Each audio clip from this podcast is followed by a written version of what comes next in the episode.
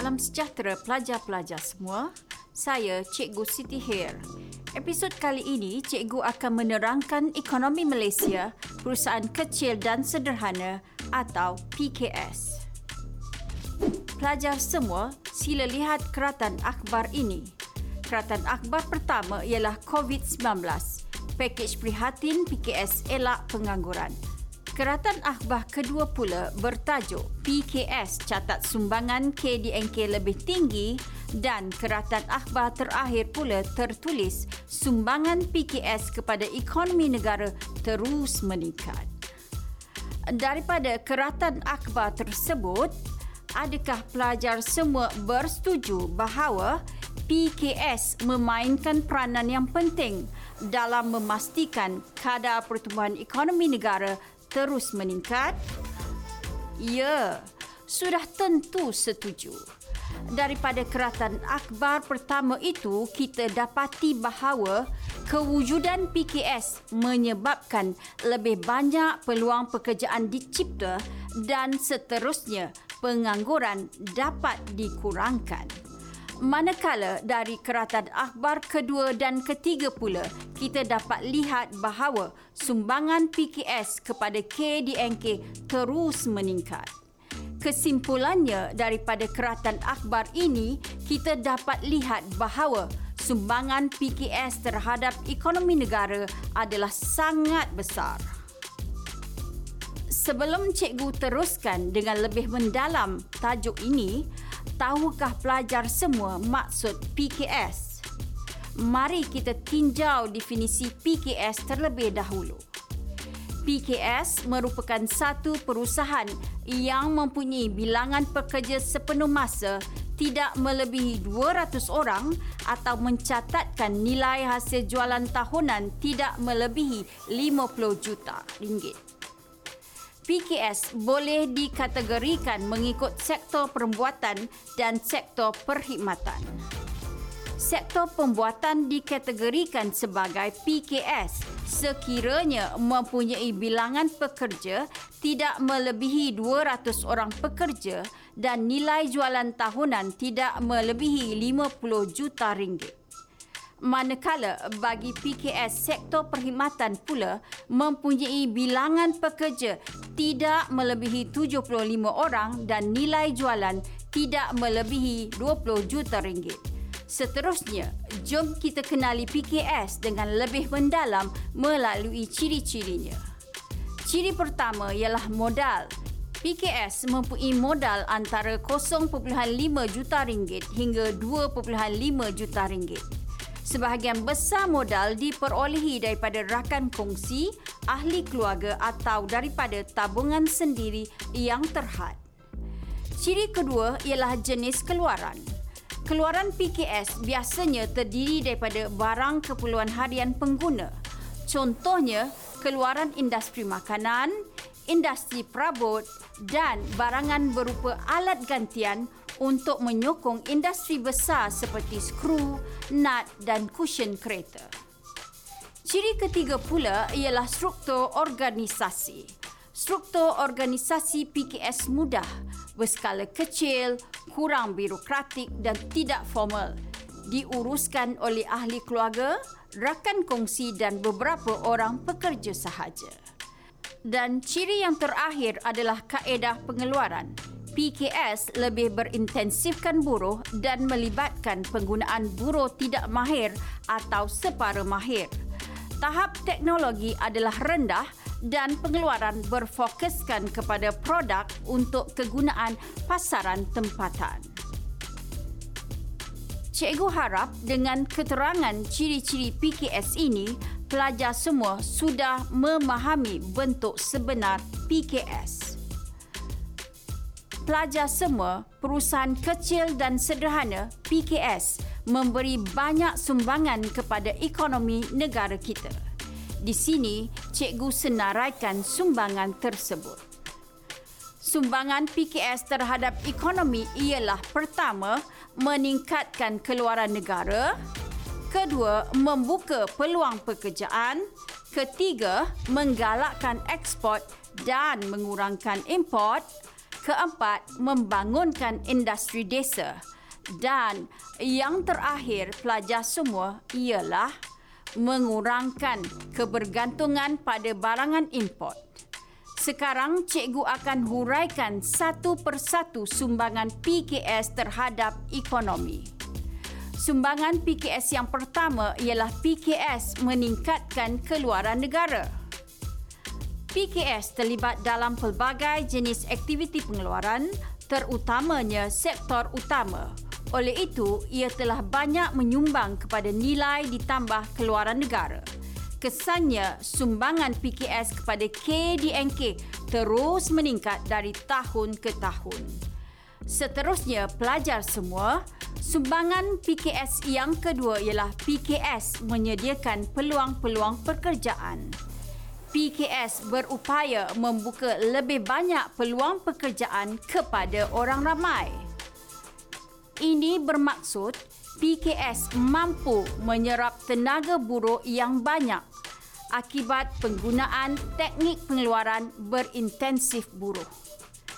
Dengan ini, PKS dapat mengurangkan masalah pengangguran. Sekarang kita lihat sumbangan PKS yang ketiga. Sumbangan PKS yang ketiga ialah ia meningkatkan ekspor negara dan mengurangkan import. PKS juga mengeluarkan produk berdaya saing tinggi dan diekspor ke luar negara dengan harga yang kompetitif. Hal ini telah menarik pengguna untuk membeli barangan buatan tempatan. Kesannya, import dapat dikurangkan dan imbagan dagangan semakin baik. Seterusnya, cikgu akan terangkan sumbangan keempat PKS iaitu mengurangkan pergantungan pada barangan import. Kebanyakan keluaran yang dihasilkan oleh PKS merupakan barangan keperluan harian yang penting dalam kehidupan masyarakat penghasilan keluaran tempatan oleh PKS bagi memenuhi keperluan pengguna dapat mengurangkan kebergantungan berlebihan pada barangan import. Kesannya masyarakat membeli barangan PKS. Ini dapat mengurangkan permintaan terhadap barangan import dan menyebabkan pengaliran mata wang ke luar negara dapat dikurangkan dan imbangan dagangan semakin bertambah baik. Baiklah pelajar-pelajar semua, sumbangan PKS yang terakhir iaitu yang kelima ialah PKS dapat membangunkan industri desa di luar bandar operasi PKS kebanyakannya tertumpu di kawasan luar bandar khususnya dalam aktiviti pemprosesan keluaran pertanian. Ini dapat menyumbang kepada peningkatan nilai ditambah dan seterusnya meningkatkan pendapatan negara. Selain itu, pertumbuhan industri desa luar bandar dapat meningkatkan pendapatan penduduk sekitarnya dan sekaligus memperbaiki taraf hidup mereka. Baiklah pelajar semua, cikgu harap pelajar-pelajar dapat memahami sumbangan PKS terhadap ekonomi. Di sini, cikgu akan ulang semula ke lima-lima sumbangan PKS iaitu yang pertama, meningkatkan keluaran negara, kedua, menyediakan peluang pekerjaan, Ketiga, meningkatkan ekspor negara dan mengurangkan import. Keempat, mengurangkan pergantungan pada barangan import dan yang terakhir ialah membangunkan industri desa di luar bandar. Pelajar-pelajar sekalian, selain daripada sumbangan PKS kepada negara, PKS juga menghadapi banyak masalah. Di sini, cikgu kepilkan beberapa potongan akhbar menunjukkan beberapa masalah yang dihadapi oleh PKS. Keratan akhbar pertama bertajuk Dokumentasi Kos dan Kurang Daya Maju punca PKS sukar mendapat pinjaman. Manakala keratan akhbar kedua ialah atasi masalah rantaian bekalan elak PKS merudum. Daripada keratan akhbar tersebut, apakah yang pelajar semua dapat fahami? Jika pelajar perhatikan daripada keratan akhbar tersebut, pelajar sudah tentu dapat mengenal pasti masalah utama yang dihadapi oleh PKS iaitu kesukaran untuk mendapatkan pinjaman dan kesukaran untuk mendapatkan bekalan mentah. Seterusnya, cikgu akan teruskan sesi pembelajaran kita dengan subtopik yang menerangkan masalah yang dihadapi oleh PKS. Izinkan cikgu untuk menyenaraikan enam masalah yang dihadapi oleh PKS. Masalah-masalah tersebut adalah seperti berikut. Yang pertama ialah kurang modal. Yang kedua ialah pasaran kecil. Yang ketiga ialah lokasi tidak strategik. Yang keempat, teknologi rendah dan yang kelima, buruh kurang mahir dan yang terakhir sekali ialah kurang bahan mentah. Cikgu harap pelajar semua dapat menyenaraikan dengan tepat ke semua masalah tersebut. Sekarang, cikgu akan memperincikan ke semua enam masalah PKS secara satu persatu. Diharap semua pelajar sudah bersedia. Masalah pertama PKS ialah masalah kekurangan modal dan pembiayaan. Kesukaran mendapatkan modal dan kredit dari institusi kewangan merupakan faktor utama menghalang perkembangan PKS. Ini disebabkan PKS tidak berupaya menyediakan cagaran dan tidak mempunyai sumber kewangan yang kukuh. Selain itu, kebanyakan institusi kewangan enggan memberikan pinjaman atau kredit kepada PKS atas sebab-sebab berikut. Pertama, tiada cagaran yang munasabah atau penjamin yang sesuai. Kedua, kos pentadbiran yang tinggi untuk memproses pinjaman kecil-kecilan. Ketiga, pengusaha PKS tidak mempunyai perancangan perniagaan yang rapi dan meyakinkan. Keempat, status kewangan PKS diragui oleh pihak bank. Oleh itu, pelajar disebabkan perkara di atas agak sukar pihak bank dan institusi kewangan meluluskan pinjaman untuk modal perniagaan PKS. Seterusnya pelajar-pelajar semua, cikgu huraikan masalah PKS yang kedua. Masalah kedua PKS ialah masalah pasaran dan pemasaran. PKS sering menghadapi persaingan daripada perusahaan besar untuk menguasai pasaran.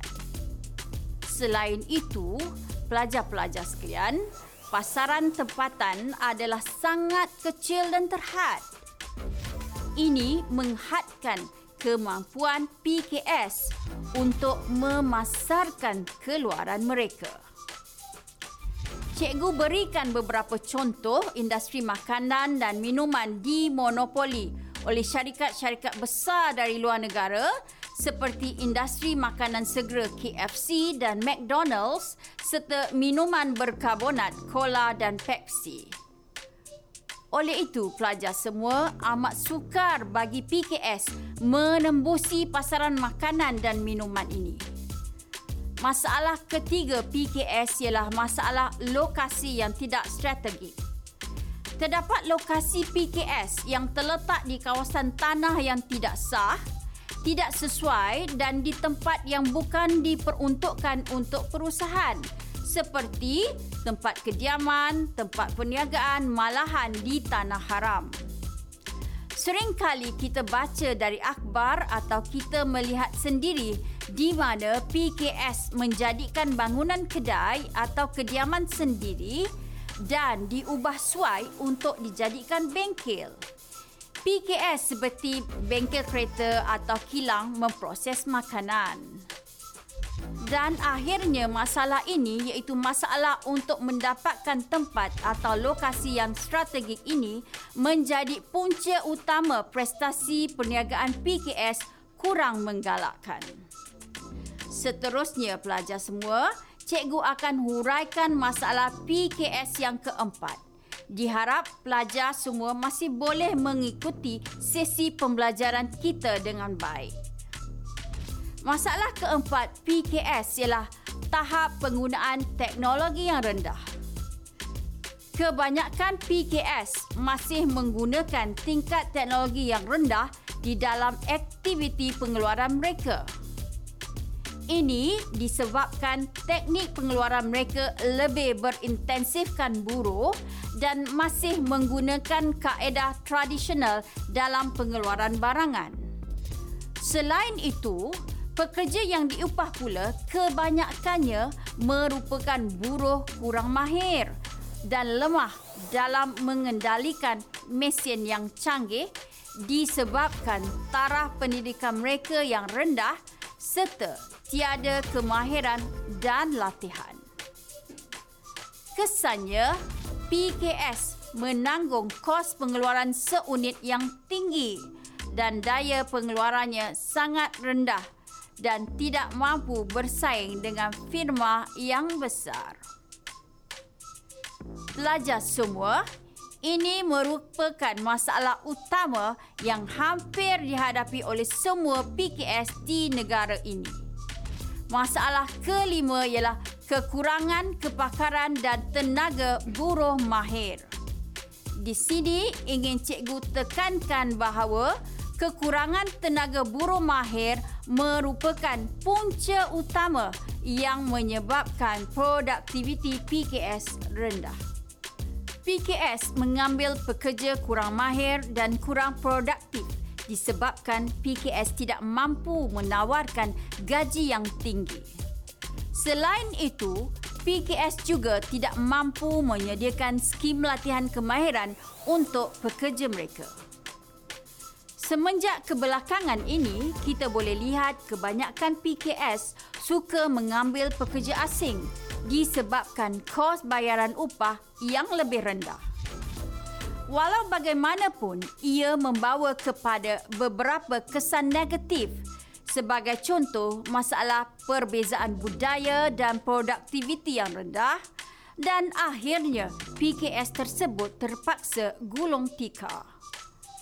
Dan masalah PKS yang terakhir yang cikgu akan huraikan ialah kekurangan bekalan bahan mentah. PKS tidak mampu bersaing dengan firma besar bagi mendapatkan bahan mentah pada harga yang lebih rendah. Kekurangan modal juga menyebabkan PKS tidak dapat membeli bahan mentah dalam kuantiti yang banyak untuk disimpan sebagai stok. Keadaan tersebut menyebabkan PKS sering menghadapi masalah bahan mentah yang tidak mencukupi.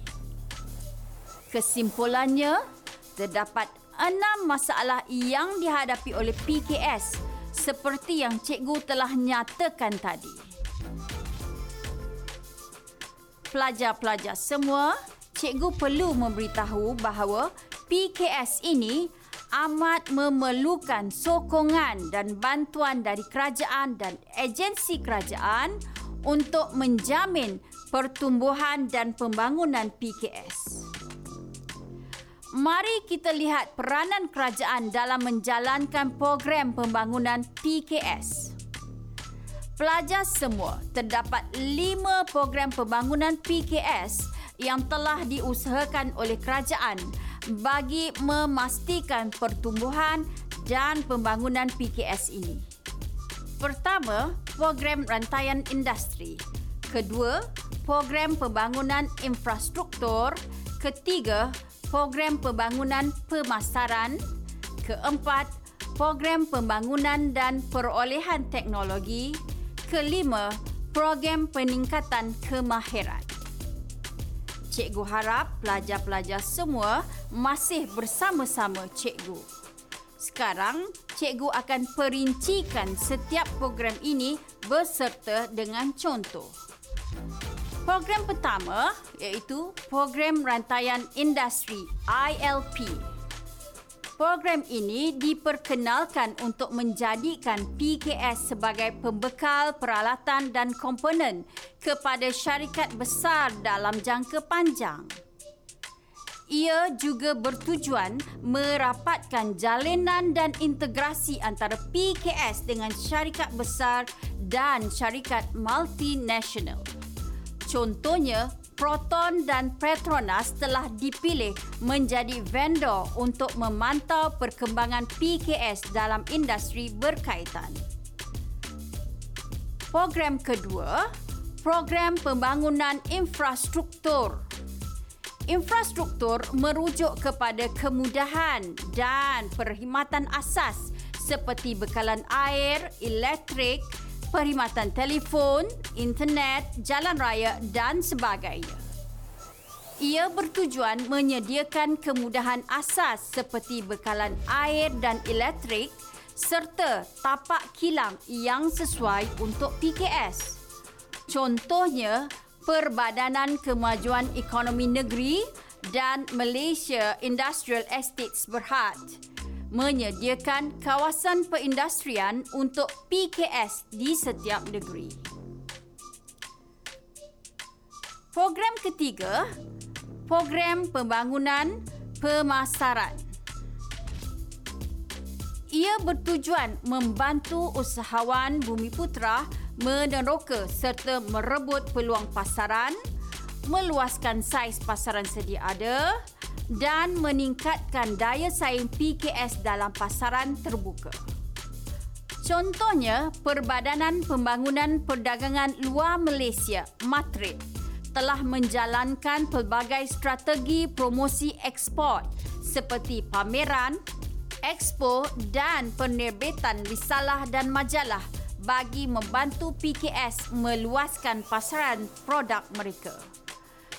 Program keempat, program pembangunan dan perolehan teknologi. Ia bertujuan membangunkan tahap teknologi PKS dengan menyediakan geran sehingga 70% untuk pembelian peralatan berteknologi tinggi dan pelesenan teknologi. Contohnya, kerajaan menawarkan skim geran penyelidikan dan pembangunan industri untuk menggalakkan industri supaya lebih inovatif dalam R&D. Program kelima, program peningkatan kemahiran.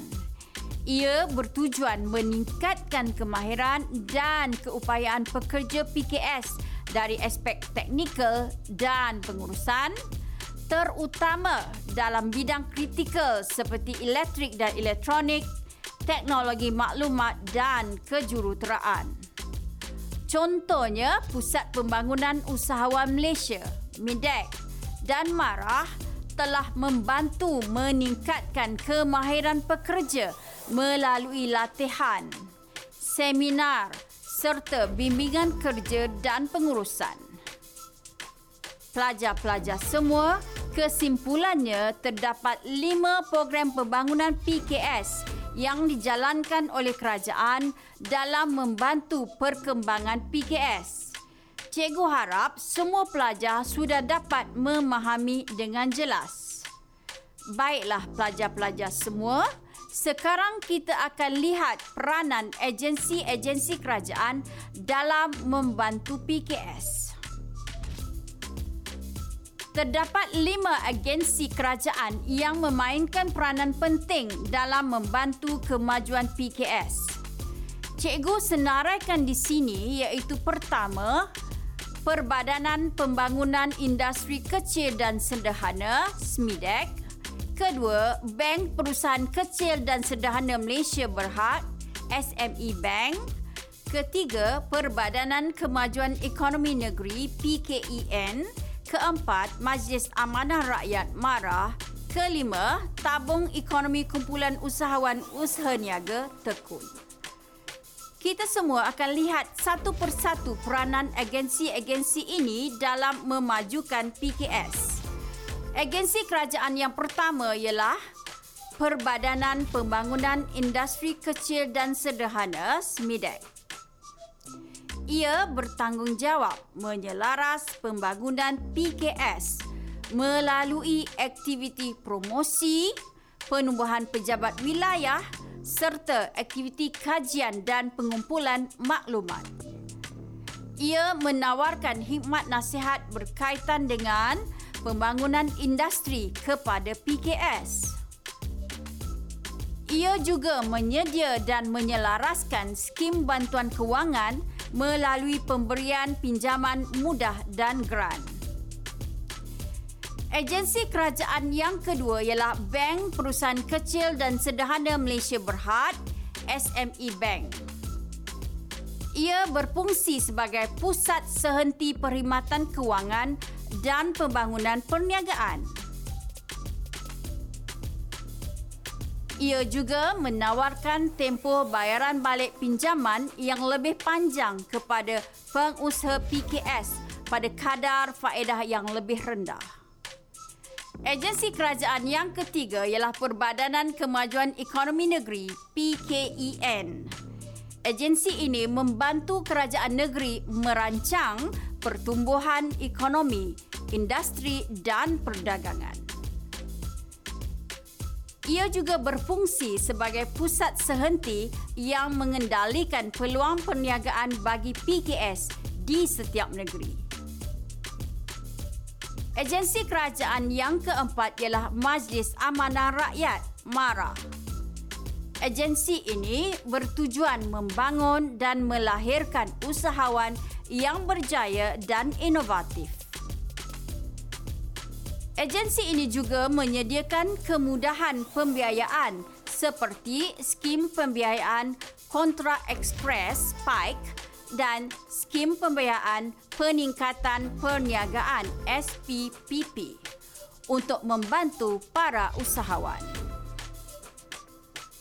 Ia juga memantap dan memperkemaskan program sedia ada bagi membolehkan PKS menghasilkan barang dan perkhidmatan yang berkualiti serta berdaya saing di pasaran global.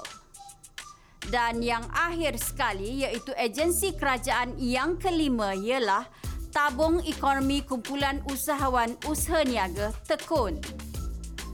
Tekun bertujuan membantu usahawan kecil Bumi Putra bagi mendapatkan pembiayaan modal tambahan supaya mereka dapat mengembangkan perniagaan masing-masing